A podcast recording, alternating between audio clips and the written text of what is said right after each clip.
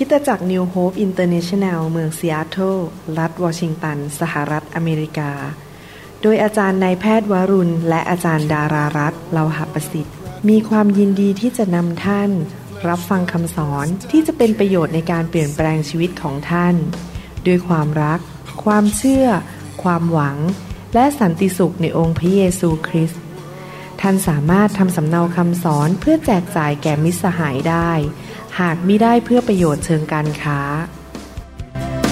Oh, won't you save me? Save me now, oh Lord my God. สวัสดีครับ ขอบคุณมากนะครับที่มาใช้เวลากับผม ขอพระเจ้าอวยพรพี่น้องนะครับ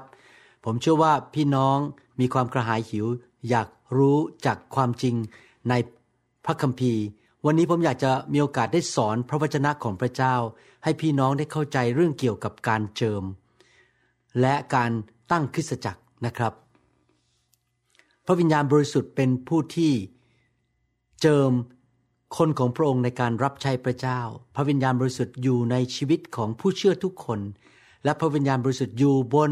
ชีวิตของผู้เชื่อแต่ละคนที่จะเจิมในการที่จะรับใช้พระเจ้าในงานต่างๆ วันนี้ผมอยากจะพูดถึงการเจิมบนชีวิตของผู้รับใช้ประเภทหนึ่ง ที่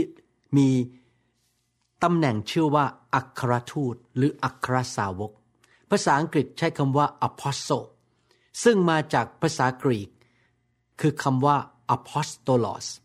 คำว่าอัครทูตหรือ apostle นั้น เป็นผู้นำคนหนึ่งในพระวรากายของพระคริสต์ที่จริงแล้ว พระเยซูคริสต์เองก็เป็น apostle หรือเป็นอัครทูตคำว่า apostolos หรือ apostle หรืออัครทูต ในภาษากรีกนั้นแปลว่า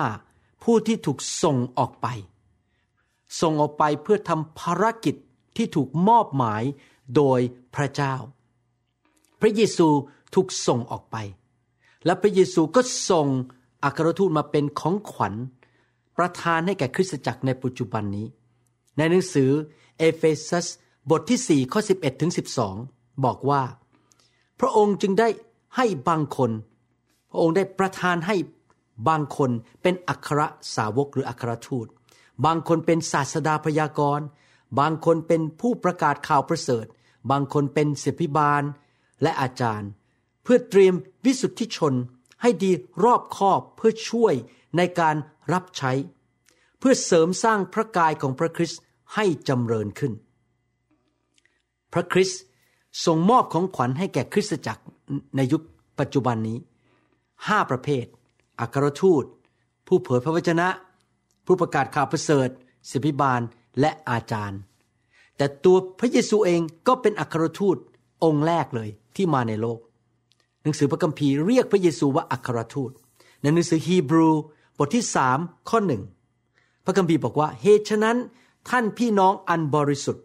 ผู้เข้าส่วนด้วยกันในการทรงเรียกซึ่งมาจากสวรรค์นั้น จงพิจารณาอัครทูตหรืออัครสาวก และมหาปุโรหิตซึ่งเรารับเชื่ออยู่นั้น คือพระเยซูคริสต์พระเยซูเป็นอัครสาวกหรืออัครทูตที่ถูกส่งมาโดยพระบิดาเพื่อทำหน้าที่เจาะจง มีงานมอบหมายมาจากพระบิดาให้มาประกาศข่าวประเสริฐ เทศนาสั่งสอน สร้างสาวก ไปสิ้นพระชนม์บนไม้กางเขน กลับเป็นขึ้นมาจากความตาย เพื่อกู้มนุษย์ออกจาก ทาตของความบาป และทาตของมารซาตาน ในหนังสือยอห์นบทที่ 20 ข้อ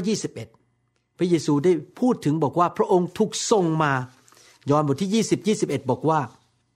พระเยซูจึงตรัสกับเขาอีกว่าสันติสุข จงดำรงอยู่กับท่านทั้งหลายเถิด พระบิดาของเราทรงใช้เรามาชั้นใด เราก็ใช้ท่านทั้งหลายไปฉันนั้น เห็นไหมครับว่า ผู้ที่เป็นอัครทูตนั้นถูกส่งโดยพระเจ้าออกไปเพื่อทำภารกิจบางอย่าง งานที่ถูกมอบหมาย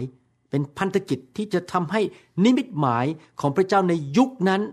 ในเวลานั้นให้สำเร็จให้ได้ ในสมัยปัจจุบันนี้ เราก็มีอัครทูตเช่นกัน เริ่มตั้งแต่สมัยหนังสือพระคัมภีร์ใหม่นั้น หนังสือกิจการบทที่ 13 ได้กล่าวถึง อัครทูตในยุคแรก ผมไม่ได้พูดถึงอัครทูต 12 ท่านที่ติดตามพระเยซู ผมกำลังพูดถึงอัครทูตในยุคพระคัมภีร์ใหม่นี้ หนังสือกิจการบทที่ 13 ข้อ1ถึง4บอกว่า คราวนั้นในคริสตจักรที่ในเมืองอันทิออก มีบางคนที่เป็นผู้พยากรณ์ และอาจารย์มีบานาบัสซิเมโอนที่เรียกว่านีเกอร์ และลูซิอัส ชาวเมืองไซรีน มานาเอนผู้ได้รับการ เลี้ยงดูเติบโตขึ้นด้วยกันกับเฮโรดเจ้าเมือง และเซาโล เมื่อคนเหล่านั้นกำลังรับใช้องค์พระผู้เป็นเจ้าและถืออดอาหารอยู่ พระวิญญาณบริสุทธิ์ได้ตรัสสั่งว่า จงตั้งบารนาบัสและเซาโลไว้สำหรับการซึ่งเราเรียกให้เขาทำนั้น เมื่อถืออดอาหารและอธิษฐานและวางมือบนบานาบัสกับซาโลแล้ว เขาก็ใช้ท่านไป ในภาษากรีกและในภาษาอังกฤษบอกว่าเขาก็ถูกส่งออกไป เหตุฉะนั้นท่านทั้งสองที่ได้รับใช้ในภาษากรีกบอกว่า ที่ได้ถูกส่งออกไป โดยพระวิญญาณบริสุทธิ์ จึงลงไปในเมืองเซลูเคีย และได้แล่นเรือจากที่นั่นไปยังเกาะไซปรัส เห็นไหมครับว่า ในยุคปัจจุบันก็มีอัครทูต และตัวอย่างในพระคัมภีร์ตอนนี้ก็คือบานาบัสกับเซาโล เราจะรู้ได้ยังไงว่าคนคนหนึ่งเป็นอัครทูต พระคัมภีร์ได้พูดถึงหมายสำคัญหรืออาการหรือข้อบ่งชี้ว่าคนคนนั้นเป็นอัครทูต ในหนังสือสองโครินบทที่สองข้อสิบสองสองโครินบทที่สองข้อสิบองนั้นได้บอกว่า แท้จริงหมายสำคัญต่างๆ ของอัครสาวกหรืออัครทูตก็ได้สำแดงให้ประจักษ์แจ้งในหมู่พวกท่านแล้ว ด้วยบรรดาความเพียร โดยหมายสำคัญ โดยการมหัศจรรย์ และโดยการอิทธิฤทธิ์ในข้อพระคัมภีร์ตอนนี้ ได้บ่งถึงบอกว่ามีสัญญลักษณ์ว่าคนคนหนึ่งนั้นถูกเรียกหรือถูกเจิมเป็นอัครทูต หมายสำคัญนั้นคือหนึ่งมีคนที่ติดตามเขา พระคัมภีร์บอกว่าในหมู่พวกท่าน มีคนกลุ่มหนึ่งติดตามอาจารย์เปาโล อัครทูต ไปเปิดโบสถ์แล้วก็มีผู้ติดตาม เพราะเขามีของประธานเป็นผู้นำสองก็คือมีความอดทน การไปเปิดโบสถ์ในที่ใหม่ ๆ การพยายามไปบุกเข้าไปในดินแดนที่มารซาตานเคยยึดไว้ และสร้างคริสตจักรที่นั่นนั้น จะต้องถูกต่อต้าน ถูกโจมตี ถูกคนไม่พอใจ เขาจะต้องอดทนในการรับใช้พระเจ้า ไม่ยอมเลิกลา นิมิตหมายชัดเจน ไม่ยกธงขาว และไม่หนีไปทอด แป้งหรือทอดข้าวผัดให้คนกิน แต่ยังรับใช้พระเจ้าไปเรื่อยๆ ไม่ไปยุ่งกับงานในโลกนี้ที่ทำให้งานของพระเจ้าไม่สำเร็จ นอกจากนั้น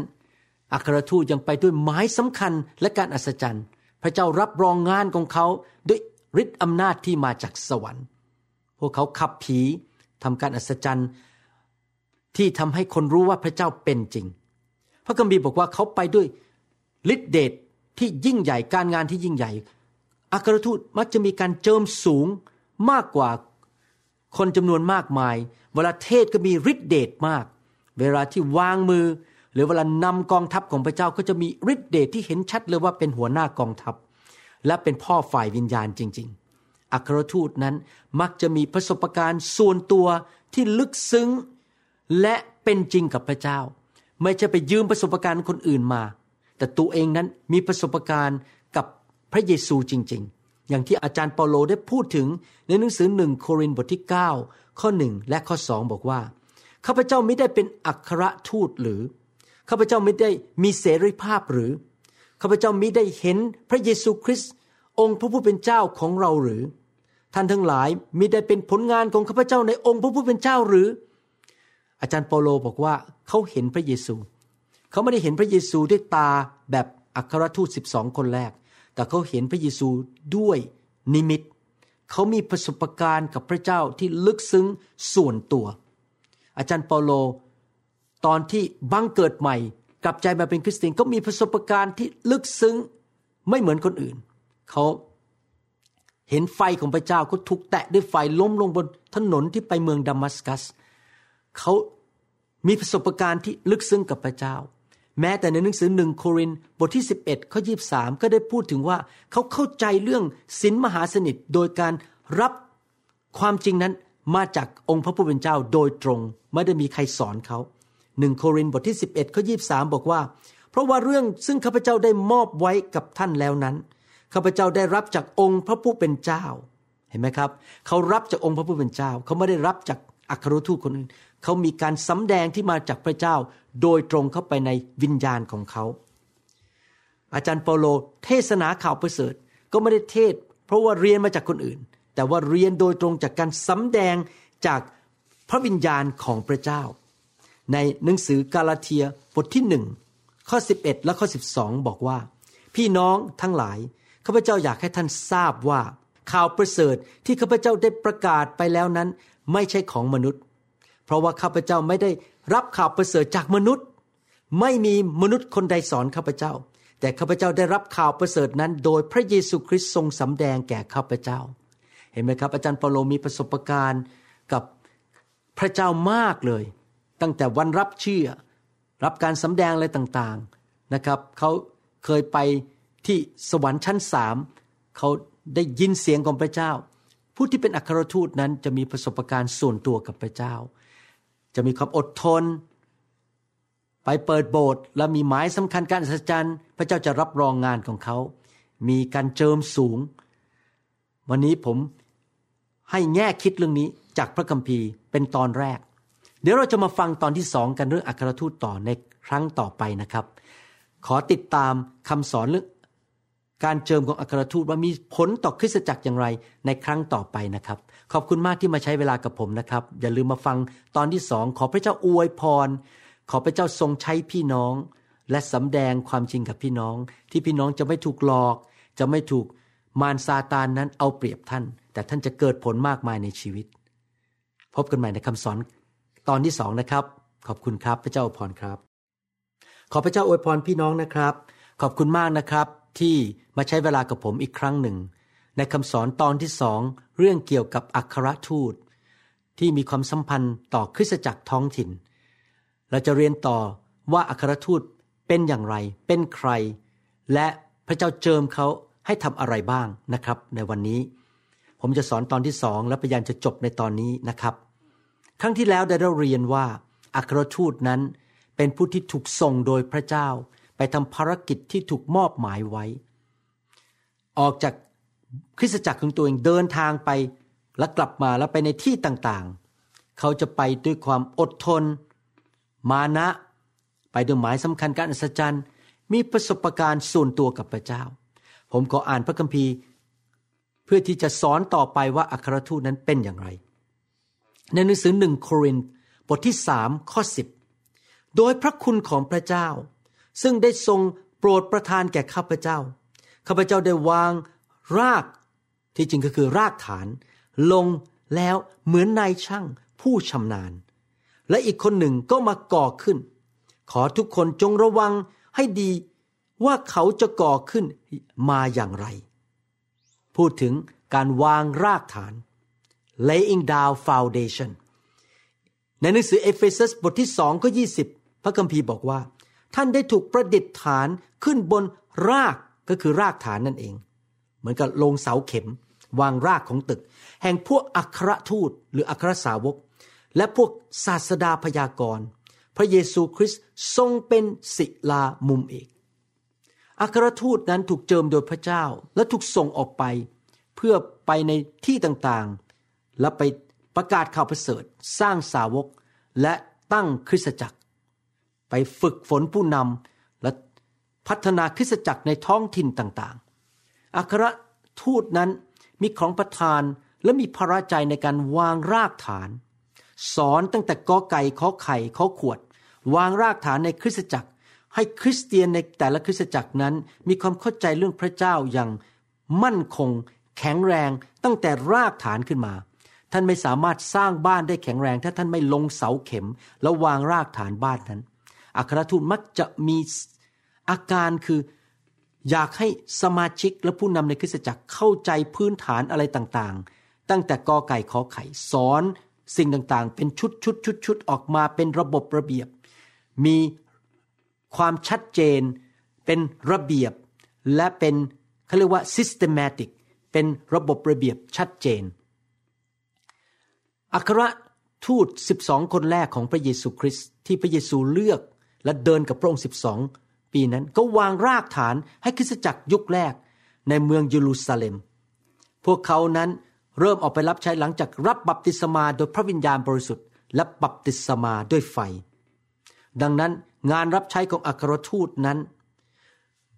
เนื่องจากว่าต้องไปบุกเบิกงานใหม่ ๆ คริสตจักรใหม่ ๆ นั้น เขามักจะมีของประทานหลายชนิดอยู่ในตัวเอง เพื่อสามารถไปบุกเบิกที่ใหม่ ๆ ได้ อัครทูตจะมี ของประทาน ซึ่งทำให้เขานั้นสามารถปกครองหรือเป็นผู้นำกลุ่มคนของพระเจ้าได้ เช่นในหนังสือหนึ่งโครินบทที่ 12 ข้อ 28 บอกว่า และพระเจ้าได้ทรงตั้งบางคนไว้ในคริสตจักร คือหนึ่งอัครสาวกสองผู้พยากรณ์สามครูบาอาจารย์ แล้วต่อจากนั้นก็มีการอัศจรรย์ของประธานในการรักษาโรค การช่วยเหลือ การครอบครอง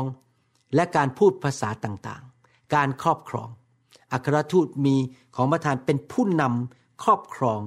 มีสิทธิอำนาจเหนือกลุ่มคนจำนวนหนึ่งที่เขาเป็นพ่อฝ่ายวิญญาณ หรือเป็นหัวหน้ากองทัพ แน่นอนอัครทูตไม่ได้เป็นหัวหน้าหรือมีสิทธิอำนาจเหนือทุกคนในโลกนี้ เช่น อัครทูตเปโตรมีสิทธิอำนาจเหนือคริสตจักรที่กรุงเยรูซาเล็ม แต่จันเปาโลไม่สามารถใช้สิทธิอำนาจต่อพี่น้องหรือสมาชิกในกรุงเยรูซาเล็มได้ แต่เขามีขอบเขตของสิทธิอำนาจของเขา อัครทูตแต่ละคนก็จะมีขอบเขตสิทธิอำนาจว่าดูแลคนกลุ่มไหนประเภทไหน อาจจะเป็นอัครทูตของคนไทย คนจีน บางคนอาจจะมีคนจีนตามเยอะมากเลย แต่ไม่สามารถเป็นอัครทูตของคนชาวอเมริกันได้ หรือชาวยุโรปได้ พระเจ้าให้ขอบเขตของสิทธิอำนาจ ในหนังสือหนึ่งโครินบทที่ 9 ข้อ1ถึงข้อ2บอกว่าข้าพเจ้าไม่ได้เป็นอัครสาวกหรืออัครทูต หรือข้าพเจ้าไม่ได้มีเสรีภาพหรือข้าพเจ้าไม่ได้เห็นพระเยซูคริสต์องค์พระผู้เป็นเจ้าของเราหรือ ท่านทั้งหลายมิได้เป็นผลงานของข้าพเจ้าในองค์ พระผู้เป็นเจ้าหรือ ถ้าข้าพเจ้ามิได้เป็นอัครทูต ในสายตาของคนอื่นข้าพเจ้าก็ยังคงเป็นอัครทูตหรืออัครสาวกในสายตาของท่านอย่างไม่ต้องสงสัย เพราะพวกท่านคือตราตำแหน่งของอัครทูตของข้าพเจ้าในองค์พระผู้เป็นเจ้า อาจารย์เปาโลเขียนไปถึงลูกแกะที่เกิดขึ้นมาในบังเกิดใหม่ขึ้นมาในงานรับใช้ของเขา เขาอยู่ภายใต้สิทธิอำนาจของอาจารย์เปาโล มีคนมากมายอาจจะตั้งตัวเองเป็นอัครทูต เพื่อจะใช้สิทธิอำนาจในการข่มเหง บังคับกดขี่ใช้คำสั่ง แล้วก็พยายามใช้การปกครองนั้น ไปเอาเปรียบเอารัดลูกแกะ คุณต้องมาส่งสวยให้ฉัน เงินต้องส่งมาให้ฉันให้หมด ต้องถวายสิบรถให้ฉัน การถวายสิบรถไม่ผิดนะครับ แต่ถ้าไปบังคับ หรือไปบังคับให้คนทำค้าขายด้วย ขายของด้วยเพื่อเอาเงินเข้ากระเป๋าตัวเอง ผมสงสัยว่าจะเป็นอัครทูตจริงไหม เพราะอัครทูตที่แท้จริงนั้น ใช้สิทธิอำนาจในการพาคนไปหาพระเยซู เติบโตฝ่ายวิญญาณ รักพระเจ้า รับใช้พระเจ้า ไม่ใช่ใช้สิทธิอำนาจไปหาเงิน หาผลประโยชน์เพื่อแก่ตัวเอง พี่น้องครับ การเป็นอัครทูตไม่ใช่ขึ้นอยู่กับตำแหน่ง หรือชื่อประจำตำแหน่งหน้าชื่อของตัวเองข้าพเจ้าเป็นอัครทูต A B C กอไก่ขอไข่คอควาย ไม่ใช่นะครับ คนที่เป็นอัครทูตที่แท้จริง ถูกยืนยันด้วยฤทธิเดช การเจิมจากพระเจ้า ไม่ต้องมีตำแหน่งอยู่หน้าชื่อ คนก็รู้ว่าคนนั้นเป็นอัครทูตเพราะว่างานรับใช้ของเขานั้น พิสูจน์ว่าเขามีหมายสำคัญการสัจจันเขาเปิดโบสถ์มีฤทธิ์อำนาจ มีสิทธิอำนาจ และมีการเจิมที่จะไปตั้งโบสถ์ใหม่ๆ มีผู้นำคนอื่นมาตามเขาเรียนจากเขาเขาวางรากฐานให้แก่คริสตจักร ในหนังสือกิจการบทที่ 13 นั้น ได้บอกว่าพระวิญญาณบริสุทธิ์เป็นผู้ แยกบานาบัสกับซาโลออกมา และพระวิญญาณบริสุทธิ์ก็ส่งบานาบัสกับซาโล ไปประกาศข่าวประเสริฐให้แก่ คนที่ไม่ใช่ชาวยิวในยุคนั้น เขาถูกส่งออกไป ปัจจุบันนี้เราอาจจะเรียกคนที่ถูกส่งออกไปเหล่านี้ว่า missionary ที่จริงแล้ว missionary ที่ถูกพระเจ้าเรียกจริง ๆ ไม่ได้ไป เพราะว่าเบื่อบ้านตัวเองอยากไปอยู่ที่ใหม่ก็เลยไปรับใช้ที่นั่น มีภารกิจที่ถูกมอบหมายโดยพระเจ้าจริง ๆ ไปเปิดโบสถ์ไปตั้งคริสตจักรจริง ๆ วางรากฐานให้คริสตจักร มีการเจิมจริง ๆ นั้น เป็นอัครทูตนั่นเอง แต่ว่าไม่ใช่ทุกคนที่ปัจจุบันเราเรียกว่ามิชชันนารีเป็นอัครทูต เพราะบางคนอาจจะแค่ไปเป็นเลขาธิการ หรือไปทำงานด้านเกี่ยวกับยาเสพติด แต่ว่าไม่ได้ตั้งโบสถ์ไม่ได้ไปด้วยหมายสำคัญการสัจจันก็ไม่ได้ผิดอะไร แต่อย่าเรียกเขาว่าเป็นอัครทูต เขาเป็นแค่คนที่ไปรับใช้ในอีกประเทศหนึ่ง แน่นอนเนื่องจากอัครทูตนั้นต้องไปบุกเบิกในที่ใหม่ ๆ ไปนำคนรับเชื่อ ไปสร้างสาวก สร้างผู้นำเปิดคริสตจักรอัครทูตมักจะมีของประทานหลายอย่างปนอยู่ในตัวเอง บางเรื่องจะแข็งกว่าอีกเรื่องหนึ่งอัครทูตอาจจะต้องทำหน้าที่เป็นผู้ประกาศข่าวประเสริฐเมื่อไปที่ใหม่ทำหน้าที่เป็นครู เป็นศิบิบาล ดูแลลูกแกะเหมือนอาจารย์เปาโล ไปเมืองต่างๆ ก็ไปอยู่ที่นั่น 6 เดือนถึง 3 ปี ไปดูแลคนสร้างผู้นำสอนสิ่งต่างๆ เราจะเห็นว่าอาจารย์เปาโลนั้นบอกว่าข้าพเจ้าจะไปเมืองที่พระเยซูคริสต์ไม่เคยถูกเทศนามาก่อน ไม่เคยมีใครรู้เรื่องข่าวประเสริฐมาก่อน เขาอยากจะไปวางรากฐานในที่ใหม่ ๆ ที่อัครทูตคนอื่นไม่เคยไป เห็นไหมครับว่าอัครทูตต้องมีของประทานหลายชนิดเพื่อไปบุกเบิกในที่ใหม่ ๆ และอัครทูต 12 ท่าน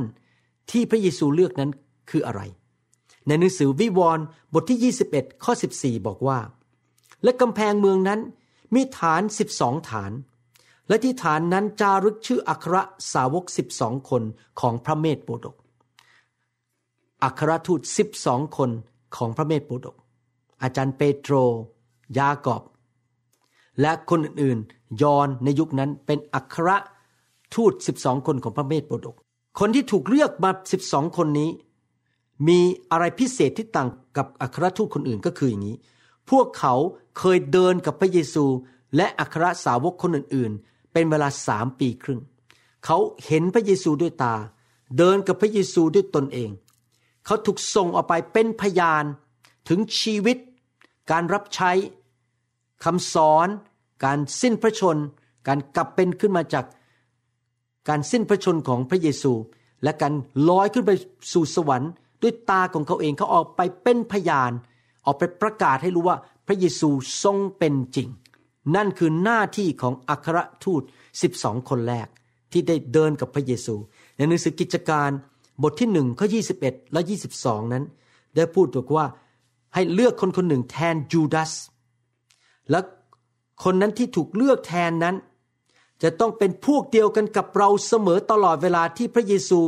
เจ้าได้เสด็จเข้าออกกับเราเห็นไหมคนคนนั้นต้องอยู่กับพระเยซูในสามปีครึ่งนั้นนะครับ คราวนี้ปัจจุบันนี้ยังมีอัครทูตไหม แน่นอนปัจจุบันก็ยังมีอัครทูตอยู่ เช่น บารนาบัสกับเซาโลเป็นตัวอย่างของอัครทูตในยุคพระคัมภีร์ใหม่ หน้าที่ของอัครทูตนั้น ไปเปิดโบสถ์และอะไรอีกครับในหนังสือเอเฟซัสบทที่ 4 ข้อ 11ถึง13 บอกว่า เขาออกไปเพื่อที่จะ สอนให้คนของพระเจ้าเติบโตจนไปถึงความไพบูลย์ของพระคริสต์จนเป็นน้ำหนึ่งใจเดียวกันในความเชื่อ และในความรู้ของพระบุตรของพระเจ้า สร้างเสริมคริสตจักร ฝึกคนของพระเจ้าให้รับใช้คำถามก็คือว่า พระเจ้าจะส่งอัครทูตมาในพระวรากายของพระองค์ไปอีกสักกี่ปีไปอีกนานเท่าไหร่คำตอบก็คือว่า พระองค์จะส่งมาเรื่อยๆ จนกว่า คริสเตียนทุกคนในโลกจะมาถึงความสามัคคีกันในความเชื่อ เป็นน้ำหนึ่งใจเดียวกันในความรู้ของพระบุตรของพระคริสต์และทุกคนรับใช้พระเจ้าเป็นหมด คริสตจักรจะแข็งแรงและเติบโต เรายังไม่ถึงจุดนั้นเลยครับ พระเจ้ายังต้องส่งมาเรื่อยๆ เพื่อเตรียมคนของพระเจ้านะครับ ถ้าสมมุติว่าอัครทูตไม่มีในยุคนี้ศตวรรษที่ 21 ผมเชื่อว่าพระเจ้าคงจะตัดคำว่าอัครทูตออกไปจากหนังสือเอเฟซัสบทที่4ข้อ11 ไปเรียบร้อยแล้ว แต่ว่ายังมีอยู่ในพระคัมภีร์ แสดงว่าในยุคนี้เรายังมีอัครทูตอยู่ เพื่อจะเตรียมคนของพระเจ้าในการรับใช้ เสริมสร้างคริสตจักร และทำให้คนของพระเจ้าเติบโตไปถึงความไพ่บูรณ์ของพระคริสต์อัครทูตมีของประทานชัดเจนที่สังเกตได้ อัครทูตมีความอดทนต่อความยากลำบาก ไม่ละทิ้งการทรงเรียก อัครทูตมีประสบการณ์ลึกส่วนตัวกับพระเจ้า มีฤทธิเดชและมีความสามารถในการไปตั้งโบสถ์ใหม่ๆ และทำให้โบสถ์ขยายเติบโตขึ้น ช่วยผู้รับใช้ในโบสถ์ต่าง ๆ ให้เป็นผู้นำที่แข็งแรง คราวนี้คำถามว่า ถ้าผมอยากจะเป็นอัครทูตวันนี้เป็นได้ไหม ผมเรียกตัวเองเป็นอัครทูต ผมอยู่ดีๆออกไปแล้วไปเป็นอัครทูตทำได้ไหม ผมอยากจะบอกนะครับ ไม่มีใครเป็นอัครทูตอยู่ดีๆโผล่เข้ามาในโบสถ์แล้วก็เป็นสมาชิกอยู่พักหนึ่งแล้วบอกฉันเป็นอัครทูตไม่มีใคร ตามหลักพระคัมภีร์นั้น เปาโล กับบานาบัสนั้น เป็นผู้นำในคริสตจักรท้องถิ่นทำหน้าที่เป็นครูและผู้เผยพระวจนะไปอยู่สักพักหนึ่งที่โบสถ์ในเมืองอันทิโอก และหลังจากที่เขารับใช้เป็นผู้นำฝ่ายวิญญาณ สัตว์ซื่อเติบโตในของประทาน และในคุณลักษณะของชีวิต แล้วพระเจ้าก็เจิมส่งเขาออกไปเป็นอัครทูต ไม่มีคริสเตียนคนไหนอยู่ดีๆโผล่เข้ามาในโบสถ์ไม่เคยทำหน้าที่เป็นผู้นำในโบสถ์ไม่ได้เป็นครูสอน ไม่ได้ดูแลลูกแกะ แล้วอยู่ดีจะออกไปเปิดโบสถ์ตัวเองยังไม่มีประสบการณ์ในโบสถ์ของตัวเอง แล้วจะออกไปเปิดโบสถ์ที่ใหม่ได้อย่างไร อัครทูตเหล่านั้นจะต้องมีประสบการณ์กับพระเจ้าลึกซึ้งส่วนตัว เหมือนกับที่อาจารย์เปาโลและบานาบัสมี เมื่อเปาโลและบานาบัสถูกส่งออกไปนั้น ตอนแรกเขาเป็นแค่ครูบาอาจารย์ และเป็นผู้เผยพระชนะ ยังไม่ได้ทำหมายสำคัญการสัจจันอะไรมากมายแต่พอถูกส่งออกไปปุ๊บ ในหนังสือกิจการบทที่ 14 บทต่อไป กิจการบทที่ 13 บอกว่าถูกส่งออกไป บทที่ 14 ก็เห็นเลยว่า พระเจ้าเพิ่มการเจิมให้เขาออกไปเปิดคริสตจักรประกาศข่าวประเสริฐแล้วเริ่มตั้งคริสตจักรโดยหมายสำคัญการอัศจรรย์ ในกิจการบทที่ 14 ข้อ 8 ถึงข้อ 11 บอกว่า ที่เมืองลิสตรา มีชายคนหนึ่งที่นั่งอยู่ใช้เท้าไม่ได้ เขาพิการตั้งแต่คันมารดา ยังไม่เคยเดินเลย คนนั้นได้ฟังเปาโลพูดอยู่ เปาโลจึงคอมเมนต์ดูเขาและเห็นว่ามีความเชื่อพอจะหายโรคได้ จึงร้องสั่งด้วยเสียงอันดังว่าจงลุกขึ้นยืนตรง คนนั้นก็กระโดดขึ้นเดินไป เมื่อหมู่ชนเห็นการซึ่งเปาโลได้กระทำนั้น จึงพากันร้องเป็นภาษาลีคาโอเนียว่า พวกพระแปลงเป็นมนุษย์ลงมาหาพวกเราแล้ว เห็นไหมครับว่าชัดเจนว่าตอน เปาโลกับบานาบัสถูกส่งออกไป การเจิมสูงขึ้น เริ่มทำการอัศจรรย์ ไปด้วยสิทธิอำนาจที่มาจากสวรรค์ เมื่อท่านรับใช้พระเจ้าอย่างสัตย์ซื่อในโบสถ์เป็นผู้นำสอน และในที่สุดพระเจ้าจะเรียกท่านออกไป อาจจะใช้เวลาสิบปียี่สิบปีก็ตาม แต่เมื่อถึงเวลานั้นพระเจ้าจะเจิมท่านให้ท่านออกไปทำการตั้งโบสถ์ในที่ต่างๆ ไป บุกเบิกในที่ต่างๆกัน อย่าเป็นห่วงเรื่องตำแหน่ง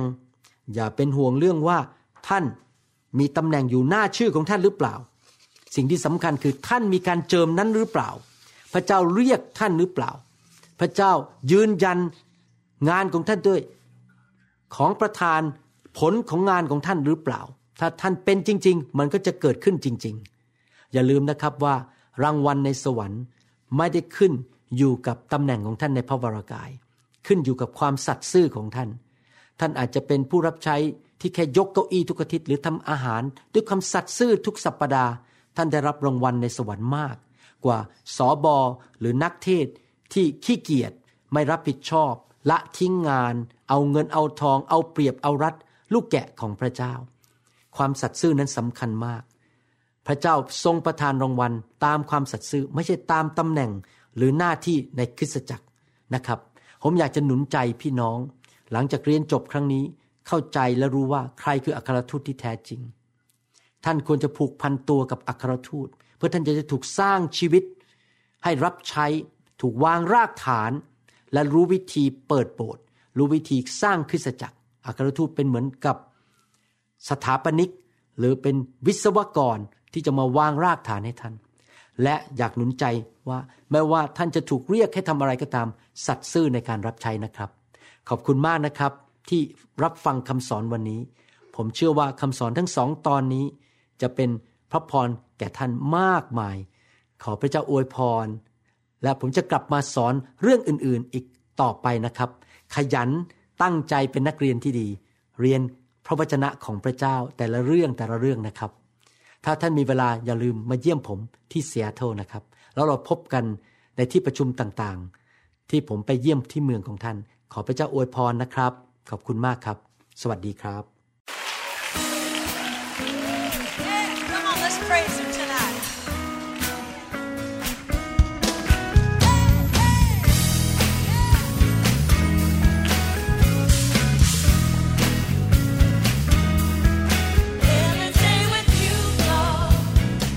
เราหวังเป็นอย่างยิ่งว่า